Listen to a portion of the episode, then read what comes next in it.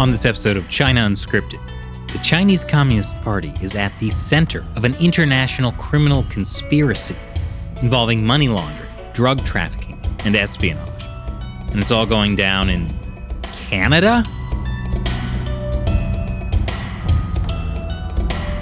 Welcome to China Unscripted. I'm Chris Chappell. I'm Shelley Zhang. And I'm Matt Gnaizda. And this episode is sponsored by Daily Peanut. The news can be a tough pill to swallow. That's why Daily Peanut gives you a daily dose of news in equal parts humor and substance. The link is in the description. And joining us today is Sam Cooper. He's an award-winning Canadian investigative journalist and author of the new book, Willful Blindness: How a Network of Narcos, Tycoons, and C C P Agents Infiltrated the West. All right, Sam, thanks for joining us today. Thanks for having me. Definitely. So in your new book, uh, Willful Blindness, you kind of talk about this um, reverse opium war, in a way, that China is waging against the West. Uh, so for context, broadly speaking, what's happening? That quote, the reverse opium war, actually came from a, a very good law enforcement source that really helped me stand up some of the, the findings with documentation. And the observation was, uh, for, for students of history, they know that Uh, the gentlemen traders, as I call them, from Scotland, Jardine and Matheson, uh, were involved in shipping uh, tea from China to the West and making their money. But as I say, they made their fortunes bringing the opium in to Hong Kong and Canton. And uh, really through corruption, they enriched people there. They got very rich. And uh, after, you know, the local population uh, started to suffer, uh, Chinese authorities in those days started to take it seriously and and pushed back on the British. And this led to uh, the Opium Wars, where the uh, you know the Summer Palace was ransacked. I won't carry on the history lesson too long, everyone knows it. But this led to what the Chinese Communist Party calls the one hundred years of humiliation. This is in their propaganda now. And you can almost, I would say, uh, some people would say that there, there are people in Beijing that aren't really that sad that fentanyl is racking Western cities. And so this is an observation from law enforcement or intelligence that uh, at a high level, China is making huge money from uh, from fentanyl. It's made in the factories. Uh, it's coming west. They could stop it if they wanted to, but they're not. So what's the problem here? And as I dug into the, the book, uh, got deeper into my research, I found that as hard as it is for Westerners to believe, there is a level of direction at a high level in the Chinese state of these transnational narcotics cartels. There is, uh, whether it's corruption, offering protection at a high level to uh, drug traffickers that are making money uh, and, and cycling it back in trade-based money laundering to China, or whether there's uh, actual intent, and that would be, you know, Chinese intelligence operatives happy that uh, Western cities are suffering uh, deaths from fentanyl and China's making money. Some of these questions are still open, but uh, to me, uh, it is proven beyond doubt that at high levels in China, there's corruption where officials are involved with uh, fentanyl cartels and in some cases giving direction. I'll finish up by saying, you know, some of the more aggressive uh, intelligence analysts or people from the D E A have already made the case that uh, Hezbollah, which is essentially an Iranian state-sponsored uh, crime, does use drugs to weaken Western cities. And these these same people would, would say that uh, China is doing the same. I haven't gotten there exactly yet, but I do, I do think that China is complicit. Uh, there's an omission of enforcement. So you could say it's it's a type of war in reverse. You know, it's, it's funny that you say that um, people are, are shocked that maybe the Chinese Communist Party knows about this. Maybe maybe they're behind it in some ways. Because, like, if you look back at the Opium War, there was definitely high-level government involvement in that. But, you know, there's no way China could be doing that today. It's almost as if you don't learn from history, you're doomed to repeat it. I say that from the perspective, and I get into this in the book, that in some ways I was still a product of my Canadian or Western education. We are taught that governments don't deal with uh, with uh, uh, weapons traffickers, drug traffickers. But, you know, and I don't think in the modern era in the West they do. Uh, maybe setting aside some very, you know, black ops in, involving some intelligence agencies. There's not too much interaction. But for me, it was a, a mental leap to, to, to get to the point where what my sources were saying is that at a high level within the within the party in Beijing, there is this direction of drug cartels. And again, I found uh, in my book, I, Canadian police wiretaps established in a way this fact during, you know, a, a, a triad war that was rocking Macau and spilled over into Vancouver. Yes, uh, Canadian police heard on a wiretap uh, an official in China directing uh, essentially a truce among triads. So for me, I always say uh, I'm not American. Uh, my father told me sort of that I'm from Missouri. You got to show me before I believe it.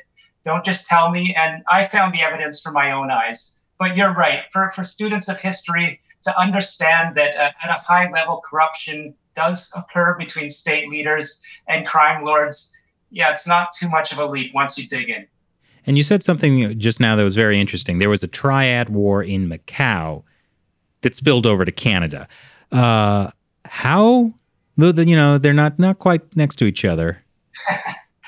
They're not next, but uh, what I tell people that I I stumbled or backed into this high-level geopolitical espionage story by looking at casino money laundering, and in Vancouver, it, the level of uh, of money laundering we're talking about, you know, narcos, you know, movies, hockey bags of cash for the Canadians that'll be watching this audience. Uh, sorry, th- th- this show. We've got a million dollars. You know, at the at the low end, one hundred thousand dollars in twenty dollar bills coming into a casino. And so this is this is drug money laundering that was allowed by B C government uh, casinos. So why was that happening? I discovered that back in nineteen ninety-seven, the government raised betting limits in B C casinos, which had been very low. And they introduced the game of Baccarat, which is the favored form of gambling for uh, Chinese uh economic fugitives, high-level party operatives in Macau. So this is Macau money laundering that was happening, you know, for a long time between China, where gambling is illegal, Macau and Hong Kong. This is how corrupt officials get their money out of China by using loan sharks and gangsters. And then this was transplanted onto the west coast of Canada. So that is how Macau-style or, or what is called in Canada now, the Vancouver model of money laundering is actually the Macau model. And that's really a, a big theme of my book. Could you just walk us through how that system works, how the Vancouver model works of mon- money laundering? Yes, uh, I, I say it's it's incredibly complex, but uh, incredibly simple in, in another way. In a simple explanation, as we know, uh, citizens of China have an export, a capital export limit of fifty thousand dollars per year. We also know that uh, at the top end in, in China, it's a lot of corrupt officials and people that have gotten rich through corruption that have uh, the majority of the capital in China. So many of them want to get that money out. They can't do it uh, legally with those export controls. So they have to go to organized crime. This is the Macau or Vancouver model. What you do is you go to your local uh, gangster in, in Shenzhen, Wuhan, Shanghai, and you say, I need to get money to uh, New York City, Vancouver, Melbourne. I'm going to put down, uh, you know, the equivalent of one hundred thousand dollars U S. It's put into the underground criminal bank in uh, Wuhan. And you say, I'm going to travel to uh, Las Vegas or Richmond's River Rock Casino or Crown Resorts in Australia. And a gangster is going to meet me in a parking lot near the casino and uh, pay me out my funds. So uh, that, in simple terms, you put a credit down in China and you travel west, where, whatever city or casino, and get paid out. You gamble. And uh, we could go on and on and on. But in simple terms, for it to work uh, so brazenly in Vancouver, uh, they literally would allow people to carry in a hockey bag with five hundred thousand dollars to a million dollars in twenty dollars, you know, bricks of ten thousand, twenty dollar bills, buy your casino chips with no problem. And then you cash out in a higher denomination or a check. And uh, you can see quite easily, once you have a check, you put a down payment on a home. It could be just a, you know, a rundown little shack in Vancouver that would still cost you two million dollars, but you start laundering and, uh, you know, more drug money to renovate it up into a mansion. And that's how you launder money Vancouver style. So you're saying uh, the local authorities, the Vancouver authorities, know about this? Absolutely. Again, uh, as as hard as it is for, for us to believe and for me to believe as a Canadian, I thought we were an upright, law-abiding country. The authorities knew clearly. The police knew, the government ministers knew, the regulators knew, everyone from the casino cash page to uh, the V I P host who treated that traveler from uh, Beijing like a king when he came into the V I P salon. Everyone involved at every step in the way in B C knew or should have known, not should have known, they knew that this money was coming from loan sharks. And what, what's a loan shark? Uh, they're called cash facilitators in the sanitized B C government language. These are people that beat their beat their customers if they don't get paid back in time. The customers, in order to secure their loans, they'll sign over, uh, you know, the pink slip or the ownership papers to their Mercedes, to their home. Uh, you know, the loan shark will know where their daughter goes to private school. These debts are enforced by killers, and uh, B C's government knew and did nothing for years. Well, this confirms that my opinion about Canada has been right all these years. So how does the the the drug trafficking tie into this? Because what you've said in that right now just kind of describes like money laundering, but there's also drugs. Right. So this comes back to these underground banks, which, uh, you know, it, it, it's not limited, of course, to uh, mainland China citizens. Uh, we see this ancient form of banking. It's known as Hawala in the Middle East. Uh, you know, it, it, it exists in many cultures, but it's a huge form uh, uh, of underground banking and finance in China because, as my, my hosts know, that there's a big distrust of the government in there uh, among citizens of China uh, and, and, and the people that control them, the authoritarians. There's distrust there. So people are very used to hiding their assets or the fear that they'll be taken away willy-nilly.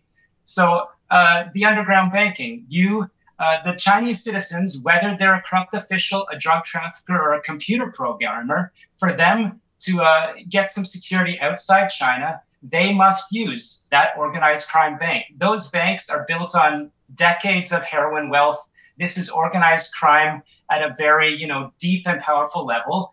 And uh, it's run essentially through family banks or, you know, at a high level, you could compare them to mafia banks in other cultures. It, it's very family related. So the bank in Wuhan is related to the bank in Richmond. On both sides, it's drug money, deep, deep, deep pockets of criminal money. But that what could be legitimate money in China that needs to get out is facilitated by the drug banks. So you put the credit down in China, you arrive in Richmond, and you're getting paid out with cash drug money. You have to have professionals that will launder that money. You have to have the casinos that will look the other way, the real estate industry that will look the other, the other way. But that money is going on a loop back to China to fund more drug imports. That's where that opium war in reverse comes in. So the, really the drug money, uh, I call it, it's almost like it's fluid. It's a, a leverage to get money of all types around the world moving, and it facilitates the shipment of drugs around the world. You know, just for some broader context for, for our audience, you know, we talk a lot on the show about uh, the Chinese Communist Party's unrestricted warfare, that the Communist Party considers itself at war with the West. And drug warfare is a big aspect of this. And it's funny because uh, last week we had on the show Rosemary Gibson, who wrote a book called China Rx. And she was mentioning that, you know, while all of this Chinese fentanyl is winding up in the United States, I don't I don't know what the fentanyl situation is in Canada off the top of my head. But uh, so while there's this opioid epidemic being fueled by Chinese drugs, at the same time, China controls a lot of the, the global medical supply chain and has been cutting back on the amount of um, medicine that you give people having overdoses. They've been cutting back on that. So you kind of see like this multifaceted drug warfare uh, that you can't really, you know, like as you were saying earlier, it's hard to, it's hard for us to imagine that, that, you know, our governments would be doing something like this. So how could the Chinese government be doing something like that? But the reality is, this is warfare. at some level, uh, I, I I have seen enough to to judge that through omission of enforcement, through corruption, that is, uh, officials that regulate and could shut the fact the fentanyl precursor factories down at a moment's notice if they wanted to, but uh, are making so much money from the pharmaceutical industry. And through corruption, we know some of them are making so much money from the illicit fentanyl industry. It doesn't matter. Uh, all of those channels are profitable to China. So if they were uh, good faith partners with, you know, Western governments, if they weren't involved in something, you know, whether you call it gray zone conflict, asymmetric war, unrestricted war, people are, are comfortable with different levels of terminology. But what is occurring and what cannot be denied is there's some there's sort of a there's a conflict that is below armed conflict, but there are strategic elements to it. I'm one that uh, I don't always judge that uh, the people over in Beijing have everything all figured out. They make mistakes. There's so many actors involved, many self-interested, that it would hard it would be hard to see just a you know a computer level uh, efficiency to this uh, gray zone or asymmetric warfare, but it's occurring. And again, I come back to the point of what I call sort of my more uh, aggressive sort of intelligence analyst sources do say, if Hezbollah wants to harm the West using drugs, it's not a huge leap to, to judge that China, some in China may as well. And now you also mentioned this, which is just... It's like you pulled a thread and so many things came unraveled. Uh, this also ties into the uh, what's happening with the real estate market in Vancouver, driving up the housing prices, and I imagine that's making a lot of uh, residents there upset. It is, and uh, you you said that you're not exactly sure what the fentanyl situation is in Canada. I can tell you that uh, compared to West Virginia, Vancouver uh, is the second uh, highest level of harm in North America. I, I used to report from the epicenter, that's the downtown east side in Vancouver. Again, as a Canadian, I, I would never have thought that I could see such a place with such literally war zone type com, uh, conditions of uh, addicts so devastated by heroin and fentanyl. And uh, yes, in the book, I found that, uh, look, Chinese transnational cartels have a, a very strong base of operations, especially in cities like Vancouver and Toronto. They're making so much money. This underground banking that I'm describing that both facilitates a huge flow of money from China, some of it legitimate, some of it illegitimate, but all mixed in with organized crime underground banking. That money is just bursting to the surface uh, in Vancouver. So the illicit money is mixing in with the licit, uh, the banks, the casinos. I'm not going to call them licit. They've proven themselves to be illicit businesses. Currency exchanges are, are entirely corrupted in some, some areas of Vancouver. And this has to have a major effect on uh, Vancouver real estate prices. Uh, my example or my data point here is this has led uh, through some of my reporting to a commission of inquiry into money laundering in B C led by a B C uh, high-level uh, judge, and in his interim report, he said money laundering is a huge problem in Vancouver. It's tearing the fabric of uh, democracy and society.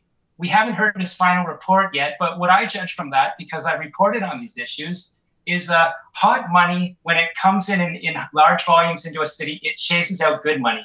It raises the real estate prices, and so the businesses, the good businesses, the citizens that are working hard to pay taxes, save for their children's university, they're being pushed out of the center of this, what, what we have to call a narco hub city.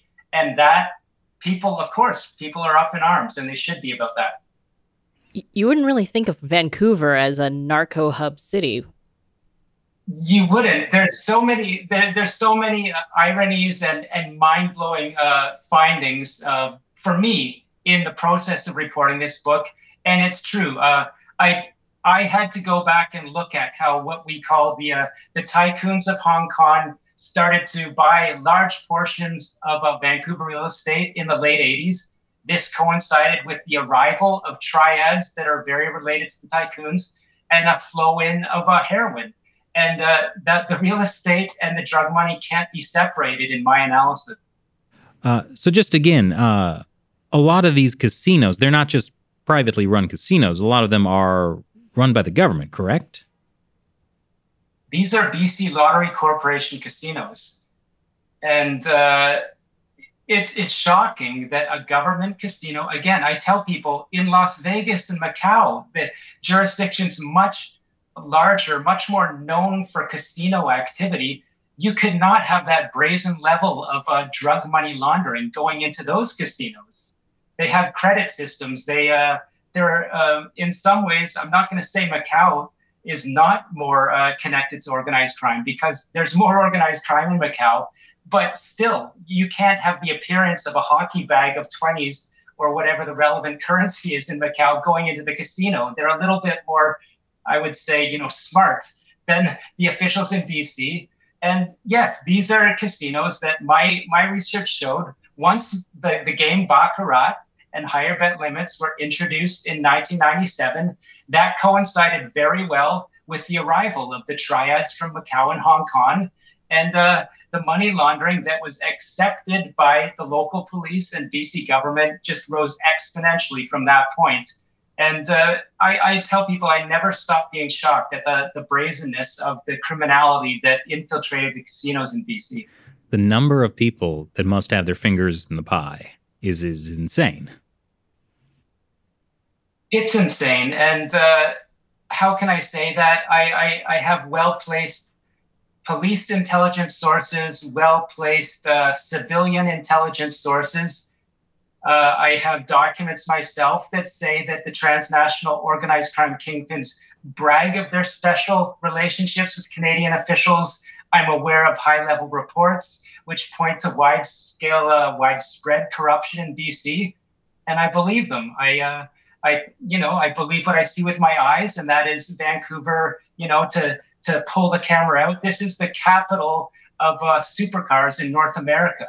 It's not a, a capital of finance, legitimate finance. It's a city of empty condos, McLarens, Lamborghinis, and Ferraris, and uh, casinos run by the government and really run by organized crime, I believe, at some level.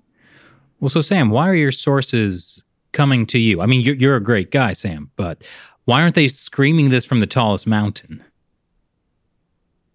That's uh, there's probably two, three, maybe even ten answers to that. But I, I would say for uh, the American friends, Canada is a, a society that's really built on privacy and politeness, and that is leveraged by uh, nefarious actors. There's a big, uh, you know, there's again, I come back to we have the education and expectation that Canada is an upright country.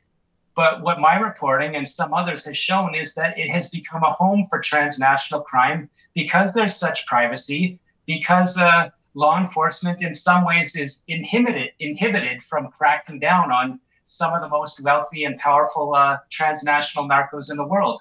So why are they not screaming? They will lose their jobs. I'll give you a quick example. Uh, in, uh, the, in my book and in this commission of inquiry I've talked about, an R C M P investigator in uh, two thousand twelve came out and said, uh, "We the casinos are accepting bags with five hundred thousand dollars. They're not even reporting it as suspicious. They're just recording it as a large cash transaction." He went on to say, "Any average person on the street can tell you something stinks about that, and yet it, it, it's still occurring." We believe sophisticated organized crime is using B C casinos. What happened? He got his hand slapped by the minister uh, responsible for gaming in B C. And it appears that his superiors, who, uh, by the way, believed his story, uh, told him or others, uh, no, you know, don't don't speak out again. So there's your answer. This is like the next Narcos or something, right? Like, how is this not a Netflix N- T V show? N- Narcos Canada. Yeah. Someday. It is. It is Narcos Canada. And I, I tell you, uh, you ask, why did they come to me? Uh, I've been, you know, when I was sort of a younger reporter in Vancouver and trying to understand why people from my generation couldn't afford a home, I started looking for the reasons. Uh, I had to understand that offshore money coming in. It was a sensitive topic in Vancouver because, again, perhaps Canadians are more politically correct, and powerful interests in the city said, uh, Uh, it would be uh, xenophobic or the R word, mm. I say, point to another country and say, you know, a large amount of money is coming from said other country and influencing local real estate prices. You can't say that. I, I just, uh, I'm one that I was going to take the slings and arrows and, and say, I'm sorry, I was taught that the truth is the truth. And uh, we're a multicultural country. I have friends of uh, from all backgrounds, and the truth has to be reported. So as I put story after story together, some of these people in government that may have felt muzzled or may have felt the media was muzzled, then started to deliver uh, more confidential documents. So you're preparing for the uh, accusations of racism? I'm not preparing. I'm well well accustomed to, to the accusations. Uh, my book, in the latter chapters, uh, gets into, uh, and again, I'll say, not to paint myself as a victim, but I, I, the chapter is called Strike Back Hard, and I showed that uh, safety masks during the pandemic were collected uh, at an industrial scale through Chinese consulates across Canada, and surprise, some of the people involved in the casino money laundering were very active in those collection and shipping efforts. I did a story showing those connections, and uh, I did face a, a, an organized campaign uh, using the R word towards myself, sending petitions out. Uh, ideas were to crowdfund a lawsuit against myself uh, for some sort of hate. And uh, none of it was, uh, well, let me just say the lawsuit was uh, not successful, but those attempts to uh, silence critics of, first of all, the regime in China, and uh, to try to make it look as if they're uh, coming from a dark place, can be very successful in, in in in inhibiting investigative reporting or the media in Canada, and uh, I'm afraid other countries, but Canada seems to be uh, uh, very susceptible to it. Well, hold on. I got to talk touch on something there. You, you talked about, it's known now that the Chinese Communist Party covered up the coronavirus and used those weeks to hoard medical supplies from around the world. You're saying the local government was involved in helping China hoard those medical supplies? No, I'm saying that my investigation showed that some of the uh, some of the people that are involved in United Front activity, as you know, this is China's uh, foreign sort of interference uh, efforts to control diaspora communities. Some of those people were, uh, of course, involved with the Chinese consulates in gathering the P P E. And I showed that some of the casino uh, actors, or to use the right word, uh, a high-level loan shark was involved. I showed the connections between the Chinese Communist Party, the United Front, and organized crime suspects, and how these people were involved in P P E networks and connected in various ways.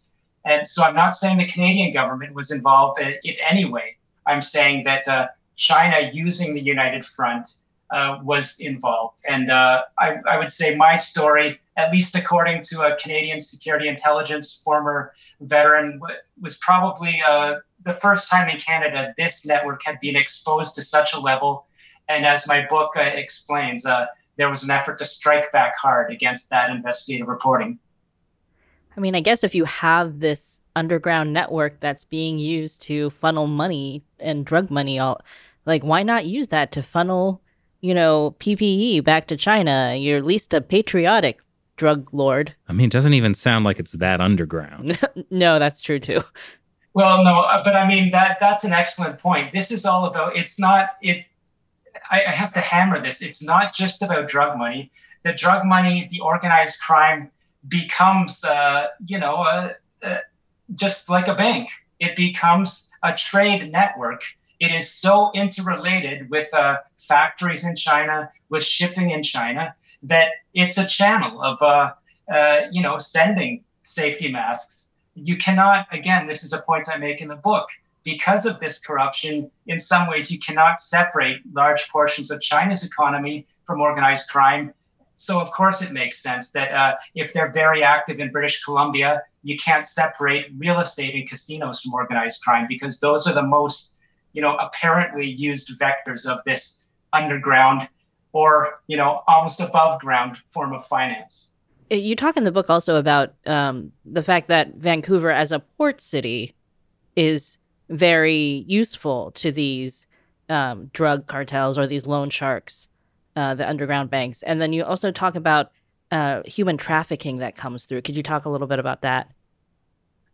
Sure. And uh, just a quick data point. Two weeks ago, uh, a, a fentanyl super lab was uh, busted by the Canadian Federal Police in uh, just a suburb of Vancouver that's very related to the areas I'm investigating.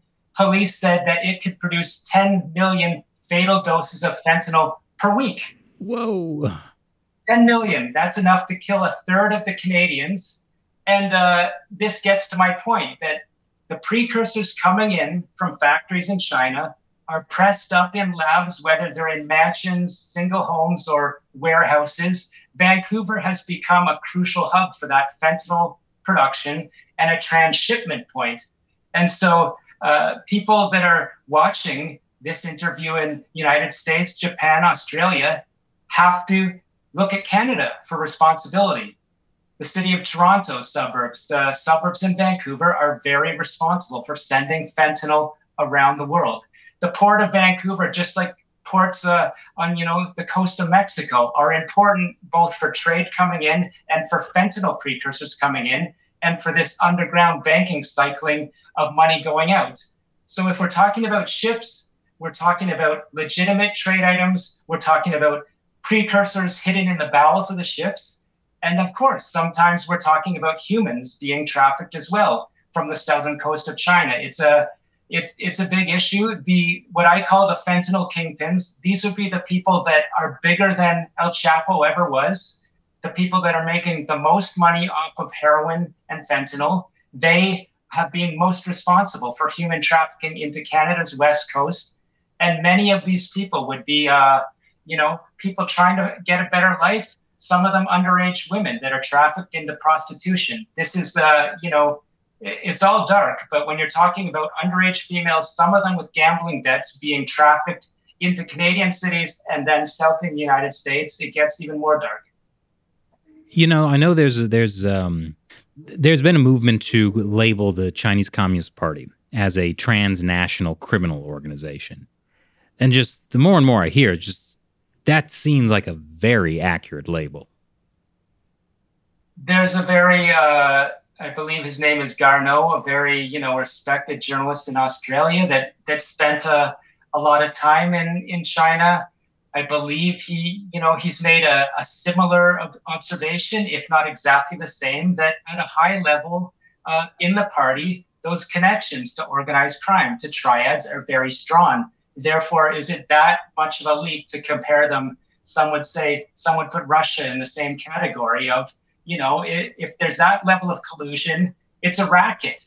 The gangsters in the racket, the officials in the racket, they're all in the same racket. Uh, is, uh, you know, uh, is the Politburo uh, involved in organized crime? I can't say it that, that blankly, but we can say that, uh, you know, people from the Politburo have been involved with loan sharks and organized crime. I mean, if you go specifically like back to the origins of the Chinese Communist Party, what Mao Zedong had said, and this is, and he said it, he wrote it, that that what we, the Communist Party, want is for the scum of society to take the lead in creating uh, a, a China run by the Communist Party. In other words, he was recruiting criminals, or what he called the scum of society, to be part of the upper echelon of the party, because he needed those people in order to do things like kill the landlords and suppress the intellectuals and infiltrate the K M T so that his Chinese Communist Party could gain power. So, like, if that's how the Communist Party started, it's not that big a leap to think that these elements have continued to play a role for the last seventy years that they've been in power. I agree. And David Mulroney, Canada's former ambassador to China, I I always uh, rely on authority when when making uh, you know when when putting paragraphs in a book. And I went to him and and asked, you know, can it be true that uh, the party used organized crime in Hong Kong, you know, used the United Front to expand? And he said, there's no denying the connection from the earliest days, as you say, of the party. Till now, the, the Chinese Communist Party will co-opt and use any tool for their ends. And uh, how does it work? At a very simple level. If you are a high-level gangster and you face, uh, uh, they want you to go do something in Australia, Vancouver, New York, or Toronto, they they will get you on a death penalty. You know, it, it is illegal and you can be killed for dealing drugs in China. They, so they get that on you and then say, well, you want to live, you're, you want your family to live, it's time for you to go abroad. I looked at a case uh, in my book, Lai Changxing, who's a very familiar figure to uh, experts on China, former most wanted man. He says he was sent to Hong Kong and uh, told to report back on the democracy movement and Taiwanese intelligence. He then ran to Canada, and we'd be, uh, I think, naive to believe that, you know, he wasn't interrelating with intelligence in, in some way once he arrived in Vancouver, even though he was running from the party at that point. Wow. I mean, just the idea that the Chinese Communist Party at a high level and like their court system and everything is sending their most talented criminals abroad could, to go do criminal activity, right? It's even worse than what Cuba did when they sent a whole bunch of prisoners they released to Florida. But in that case, they were just releasing criminals to the United States. Here, it's more like the Chinese Communist Party is releasing criminals and then giving them a specific direction for, you know, gathering intelligence on dissidents or, you know, getting involved in this and that. Like, that's It's an insane level of pushing criminality abroad. It is. And again, uh, for, for uh, viewers that are thinking that's a leap too far, look, we the F B I said uh, last year, cyber criminals were trying to hack into, uh, you know, world institutions that are trying to, you know, get a vaccine for, for COVID nineteen. And organized crime in China was being used to try to hack in and steal that intellectual property. The F B I said China has joined that. Uh, I, I think they said, you know, a uh, uh, very, let's just say, shady group of nations that will use organized crime. And so whether it's releasing your, your most uh, violent and cunning gangsters into other cities and using some of their drug proceeds, whether it's allowing, you know, fentanyl precursors to go other countries without cracking down, or cyber hacking, it, it is all forms of co-opting and using organized crime. I mean, last year, the U S shut down the Chinese consulate in Houston because they felt it was a center for criminal activity. There you go. I, you know, I don't need to say anymore that, you know, the, the People's Liberation Army operatives, uh, uh, very present in U S and uh, Canadian cities. And uh, I show in my book, they're very present in casino networks. And so casinos, uh, real estate, art, those those sometimes can be a front for raising money for, you know, more politically uh, aimed activities, such as bribes or influence, donations to, to political parties in the West. You mentioned art. Can you just explain what you mean by criminals using art? I look at a well-known, uh, it should be better known case uh, in my book and explain how it helped me to understand uh, this espionage side of the Vancouver model. There's a Macau casino uh, and developer uh, tycoon who allegedly also, uh, you know, a high-level triad boss was nailed by the F B I on uh, something like nineteen million dollars worth of transfers into New York City area. He allegedly had corrupted former uh, head of the United Nations, John Ashe, who is not with us anymore, and a, a related official. Uh, the case is that nineteen million flows into the United States from abroad.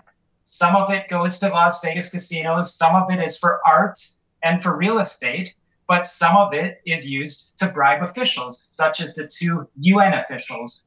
And so when we're looking at these high-end luxury goods, they're very sort of, they can be uh, gray or black markets. They can be good stores of value. But as I said, they could also be, you can look very much like a decadent, corrupt official involved in buying real estate or arts in New York City. And at the same time, uh, through the, uh, you know, and through the, through the backside, you can be bribing officials, and it's a good cover. Yeah, it's interesting that you talk in the book about how when these kind of like tycoons start coming over, or the, the triad people start coming over to Canada and they claim refugee status. They say, you know, they're persecuted by the Chinese Communist Party, but then, you know, there's photos of them with consulate officials and with, you know, provincial like B C officials and things like that. It's it's kind of mind blowing. It is, and it's it's absolute textbook. Uh, the Big Circle Boys is the gang that was very related to the the Red Guards and uh, became, uh, you know, really probably the most prolific triad outside of China. And almost every case we looked at, or I looked at, when they would land in Canada, they would say, "Oh, I, I'm for democracy. I had a factory that was printing uh, pro-democracy T-shirts in Guangzhou, and that's why I'm on the run." But as soon as they arrived, uh, you know, they did hook up with consulate figures. One of them, who I point to, uh, joined a pro-democracy society in Vancouver, run by a high-level uh, Canadian politician, who just, for some reason, this Canadian politician always seemed to turn up in photos with R C M P suspects. And so what it points to is there's democracy is used as a, you know, a, a billboard, but it's it's very clear that uh, they're not they're not fans of democracy. They're working with the party in both criminal ways and my book found in espionage ways once established in, in Canada. Maybe they were just fans of what Mao Zedong referred to as the People's Democratic Dictatorship. The, I hadn't heard that slave. I hadn't seen T-shirts of that one either. But uh, yeah, they, you know, they, they've got a story, and it's almost comical how often they said, uh, "I ran from China because I'm for democracy." And as soon as they arrived, they were found to be working with uh, with gangsters and, uh, in some cases, consulate officials. Well, I think what your book does so well is showing how everything is connected. You know, human trafficking, drug trafficking, espionage. And what kills me is, you know, there's there's really a very fine line between, um, you know, triads, P L A, and the Chinese Communist Party itself. And yet, you still have like American or even Taiwanese companies being like, well, you know, we'll we'll we'll do business with this private Chinese company making semiconductors with them. Like, that that can't be a national security issue. They're they're private it's companies. A totally private company. That that that's one that always uh, that always breaks my uh, breaks my head when I try to figure it out. Uh, in Canada, the example is uh, you know two two Canadians were kidnapped.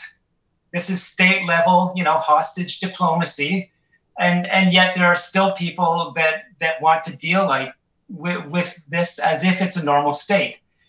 And my example that I can now tell people is, yes, so you're you want to you want to set up a trade deal at a high level with a country that is using trade to move uh you know money, illicit money, to human traffic and uh to for some you know through corruption to facilitate drug trafficking around the world. And it all winds together with the whole ball of wax. Trade you know is infected by this dealing with criminality. Are the you know, high-level Canadian elected officials who are doing this, are they doing it because they're just ignorant, or is there more to it? Some of them have to be uh, corrupted. Some of them have to be uh, undeclared agents of uh, of foreign states. Uh, look, my book explains the case of what's believed to be the worst, if not one of the worst, intelligence uh, breaches in Canadian history. We have the federal, the R C M P's uh, former uh, head of intelligence for the whole national force, who was basically, you know, helping the highest level money launderers and gangsters in the world evade detection, according to the allegations. This is Canada's top police intelligence official, allegedly enriching himself from uh, gangsters, money launderers. Uh, and uh, we, or my sources, asked the question, you know, could he have been misdirecting Canada's federal police force from investigating Chinese organized crime, Chinese corruption, Chinese influence? The same with Iran. So that, that points to one case of what looks like a very high-level compromise. And uh, I looked at a number of politicians in the book that do appear, um, well, we'll say that they don't appear to be acting in Canada's interest. So whose are they acting in? It breaks my heart because when I think of the Royal Canadian Mounted Police, I think of due south. Dudley Do Right. Yeah. That's what I think of. Well, so what does this mean for the Five Eyes Security Alliance? if you talk to some of my more cynical sources, they would say that Canada, again, I hate to say it, is is in a bad position because it has become a bit of a weak link. I think uh, everyone to this point, not everyone, people that are watching closely would say that New Zealand would be probably the most endangered of infiltration concerns, that they were starting to hew a little bit toward Beijing and away from the Five Eyes even. Certainly uh, some in Australia feel that way. But I think what my book shows is the, the danger of compromise in Canada, if not equal, uh, is a concern. And you have to ask the question, uh, the other Five Eyes have said, Huawei does not do business in this country. No, they're not going to run five G because intelligence says that Huawei is a, you know, a military intelligence firm. We just uh, saw news today that uh, Huawei was declared a military, uh, essentially, corporation by the U S government. So you can't do business with it. The U S government goes further and further to, to blocking a military intelligence vector as they see it. And yet Canada hasn't hasn't taken that step at all. So you have to ask why. Is it naivety? Is it ignorance? Or are there some people that are could be in a you know a worse position than uh, willful blindness or ignorance? Well, if you if Canada you know catches these these high level you know Canadian politician criminals, they should just send them abroad. Send them to uh, send them to, send them to China. Them to, well, yeah, no, I wouldn't wish that on uh you know, we, we laugh, but there there's a person uh, who was a tycoon who was in a, a hotel in Hong Kong. He was, uh, according to the New York Times, Wall Street Journal, and everyone uh, at a high level, abs- you know, taken in the cover of darkness. Uh, his female bodyguards were overpowered by uh, Chinese intelligence, and he's somewhere in China. We don't know if he's dead, al- dead or alive. He, he wasn't only a Chinese citizen. He's also a citizen of Canada, and I believe Antigua. So uh, I wouldn't I wouldn't wish that on anyone. Um, I hope we can find out if he's alive someday. His name is uh, Jian Zhao Jianhua. Yeah, I remember we did a, an episode about him, and the thing that stuck out to me is that he, like, he had decided that he only wanted female bodyguards. Right, that guy. Yeah, I think that influenced the thumbnail decision, which influenced how many views it gets. So I know what the thumbnail for this episode is going to be. And well, Shelley hates me. Well, okay. I want to ask Sam about, um, you mentioned New Zealand uh, and Australia mm. briefly and the Five Eyes. You know, a lot of the things that you talk about happening in Vancouver sound very familiar in other parts of the world, like Melbourne uh, with the real estate money. Uh, when we were in we were in New Zealand two years ago, and Auckland was also crazy in this way where it seemed like there was a lot of money flowing in. Do you have a sense of whether... And we couldn't get any New Zealand politician to speak to us. That's true, too. Like, there was just, when we were in Australia, like, Australian politicians were starting to speak out about Chinese Communist Party influence in Australia. In New Zealand, it was just like nobody wanted to talk about it.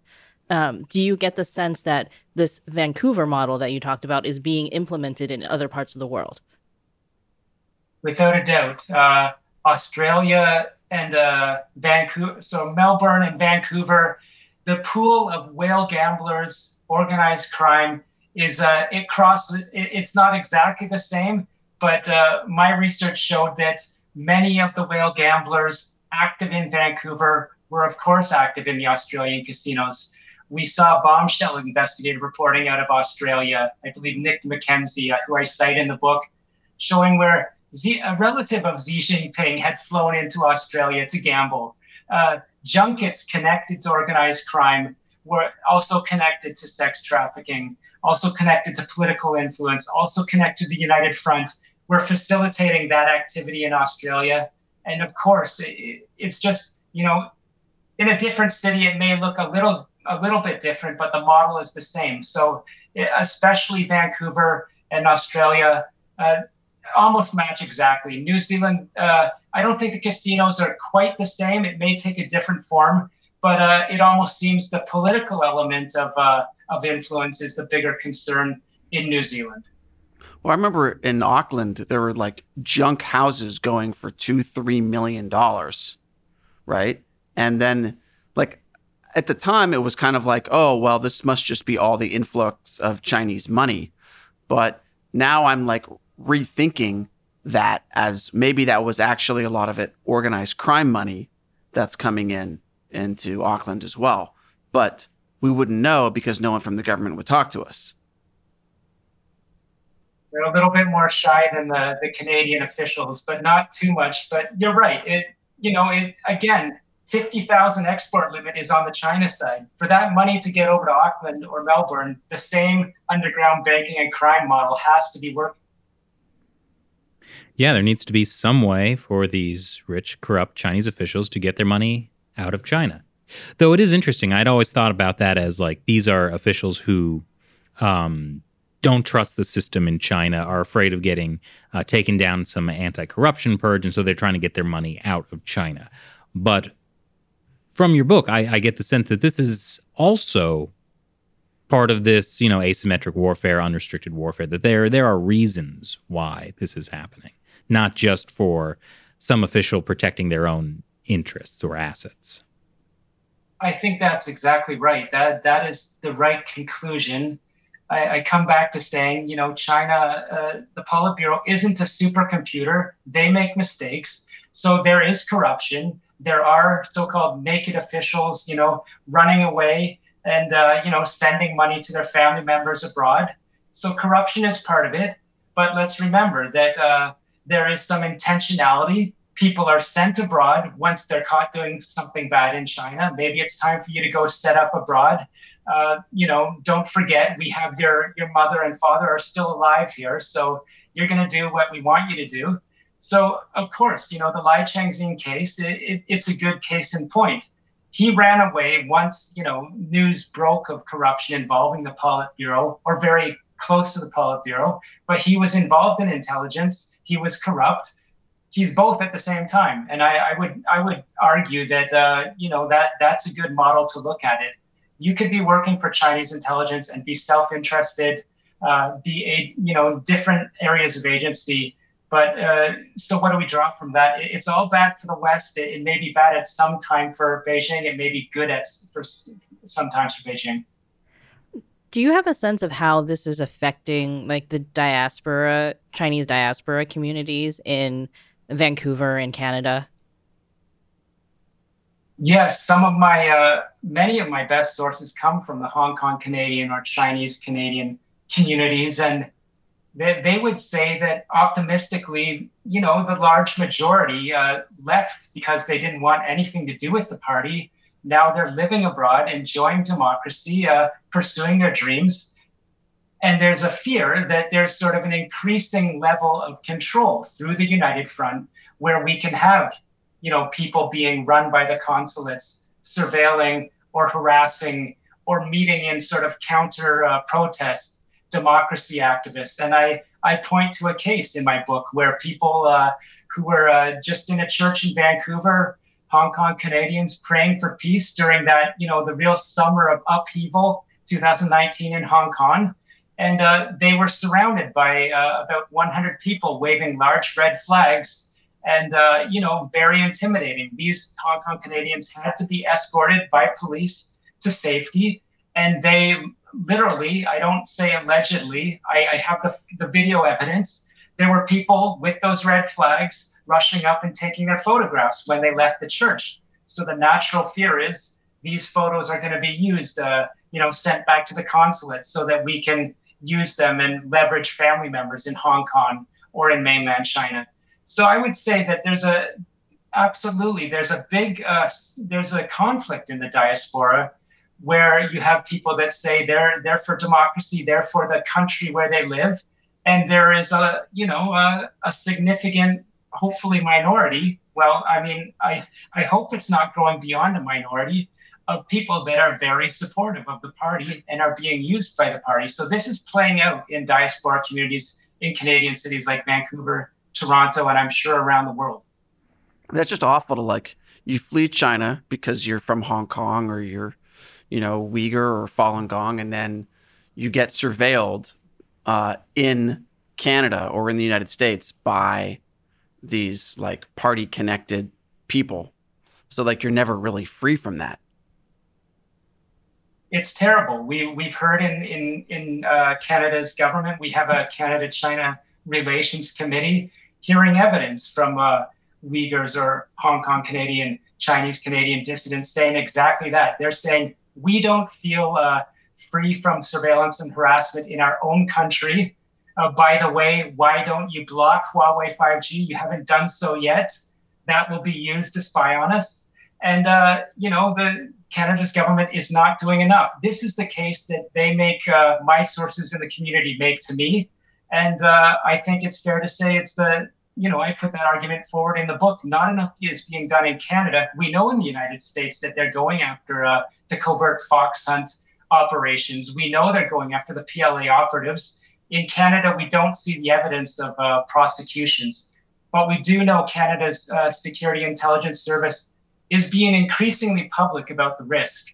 And I would say uh, I'm, I'm playing the role of uh, uh, an independent uh, free journalist in in sort of uh, getting information from my sources in intelligence and telling a wider uh, spectrum of society about this growing risk in Canada.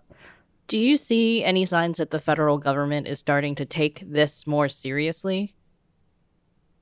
It's a hard question because I really wish I could say yes.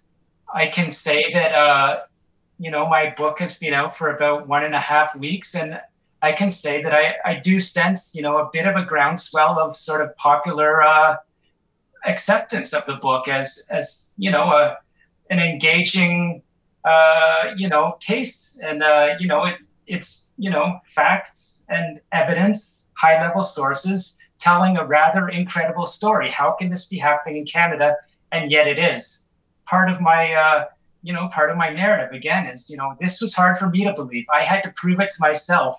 I had to go beyond thresholds to, to be able to write that, yes, the party and organized crime at a high level are working together. And that's a bad thing. It just, uh, I don't think, uh, let me put it this way, at security and intelligence, even, uh, you know, there's a lot of well-meaning and, and uh, well-read politicians in Canada that have made the case that this is a serious threat to democracy, to society, but we haven't taken the steps in Canada that, uh, for example, Australia or the United States have taken. So what's the holdup in concerning Canada? That's my question. So what is the solution? There's a simple solution. Again, uh, well, nothing is simple, but there's a blueprint in front of Canada's Parliament. The Security and Intelligence Committee has said Australia is an exemplar. Australia and Canada, you know, very comparable uh, in some ways, you know, both with a sort of Anglo-British sort of uh, initial diaspora heritage and now very, you know, multicultural and cohesive in some ways, and yet under attack in some ways from hostile foreign forces, similar size economies, fairly similar laws. But Australia in the past two, three years has put very rigorous foreign interference laws in place. Australian federal police are, you know, very effective in working with United States law enforcement. And we look at Canada, we can't say the same. So uh, the solution is there's a, there's documents in front of Parliament, the sitting government saying, you can do what Australia has done within Canada's legal framework. Go do it. That's the solution. It's as simple as that for me. Well, Sam, thank you again for joining us. Once again, the book is Willful Blindness. I'll put a link below, but uh, for anyone watching, where else can they follow you? Uh, they can follow me on uh, Twitter, at Scooper Cooper on Twitter, uh, and they can watch for my journalism uh, coming out on the internet, as they say. All right, well, thanks. It's It never feels right to say it's been a pleasure on this podcast. uh, it's been enlightening. Great subject matter. Thanks again, Sam. Thank you. You know, it always amazes me how like all these different pieces kind of end up coming together. It is like that conspiracy theory guy, you know, that meme oh, where like I was guy, just thinking about the guy with the, the yeah, thread, all the things, and they come, yeah. It comes together, and it's C C P at the center of that. Oh, it yeah. really is accurate. I mean, when you're reading the book, it reads like a thriller. You know what I mean? It's just uh, like all this crazy stuff that's and it's happening. About Canada. I, I tell mean, you what. I mean, a lot of it goes back to before, you know, any of us were doing reporting on China. It goes back to the seventies, eighties, nineties. Yeah, yeah. It's crazy about all the things that had to happen for Vancouver to become this narco hub, essentially. They had to have, you know, suddenly relax their immigration standards in the nineties so mm. that you didn't have to have papers to come to Canada, literally. Wow. There's one scene in the book where this guy just flushes his passport down the toilet of the plane. Because he's like, he can just get, he can just come and declare who he is and say that he wants to declare refugee status. Wow. Uh, and then, like, the thing that Sam was talking about with, like, suddenly they introduced Baccarat and, mm-hmm. like, then they, they had no limits on the, the, the amount of money for high stakes gambling. Just, like, all these pieces that the C C P then came in and took advantage of. Jeez. Yeah, no, it's, it's, it's pretty insane. And also that, like, the casinos in Canada are run by the government. Yeah, that's also super well, I mean, weird. That was weird to me too, but it's essentially through kind of how, you know, U S states have those lotteries that are run by states. Mm-hmm. So in Canada, their lottery corporations for their provincial governments also run casinos. I mean, I think it's weird that the lottery in the United States is run by state governments, but, you know. You know, it's a good way to make money off of... Look, if the government wants to steal our money, they can just raise taxes. Or create inflation. Ah, yes. Well, tax on the lower and middle class. Just like lotteries. There we go. Mm. It's it's a perfect system. Well, casinos apparently is... I mean, even if these guys lose some money at the casinos, right? It's worth it. If you, You've got to get like five million dollars out of China. Yeah, when you have a fifty thousand dollars limit. Right. Yeah, and it, then you got to lose like one percent at a casino in yeah, Canada. Yeah, I mean, Baccarat, you might lose like two or three percent. Yeah. But that's just like the, the fee for doing business, yeah. You know, I remember us doing this episode about money laundering in Macau through right. the casinos. Remember this, Matt? I do remember that because uh, because I did most of the writing for that. And it was, and I did, when I was researching it, I was kind of shocked at how, like, they've developed this intricate system of, like, mainlanders, th- and, and they had this kind of, like, um, uh, Hawala system uh, also where they, they give money to, like, a Chinese uh, travel company, and then the travel company gives them, like, free casino chips, and then the casino chips are used when they get to Macau and they play Baccarat, and then they get the money out in different Hong Kong dollars or U S dollars or, or British wasn't pounds. There like different casino chips that they can exchange them right. for? Right, like you can. There are there are casino chips that you have to play, and there's casino chips that you can redeem. Like they kind of use that system. Like they, you get the you you buy the casino chips that you have to play, but you can spend as as much Chinese R M B as you want on that. Now that system is designed for money laundering through Hong Kong and Macau, but the one that Sam was talking about is money laundering through, like, directly through criminal, or I mean, they're all, it's all criminal, right? But like directly through these organizations where R M B goes in in China, Canadian dollars come out in Canada, and then the casinos help you take the bags of dirty cash and pull it out as, you know, legitimate winnings. I mean, it's so much easier having than having to exchange chips and whatever. You just go in with hockey bags of twenties. That was a very Canadian-specific reference. Yeah, I mean, just, yeah, that as well. Hockey bags are large is what I'm getting from that. Yeah. But, yeah, I mean, it's just a crazy story that's happening in Vancouver, which you think of as, I mean, have you been to Vancouver? Yeah, I've been to Vancouver.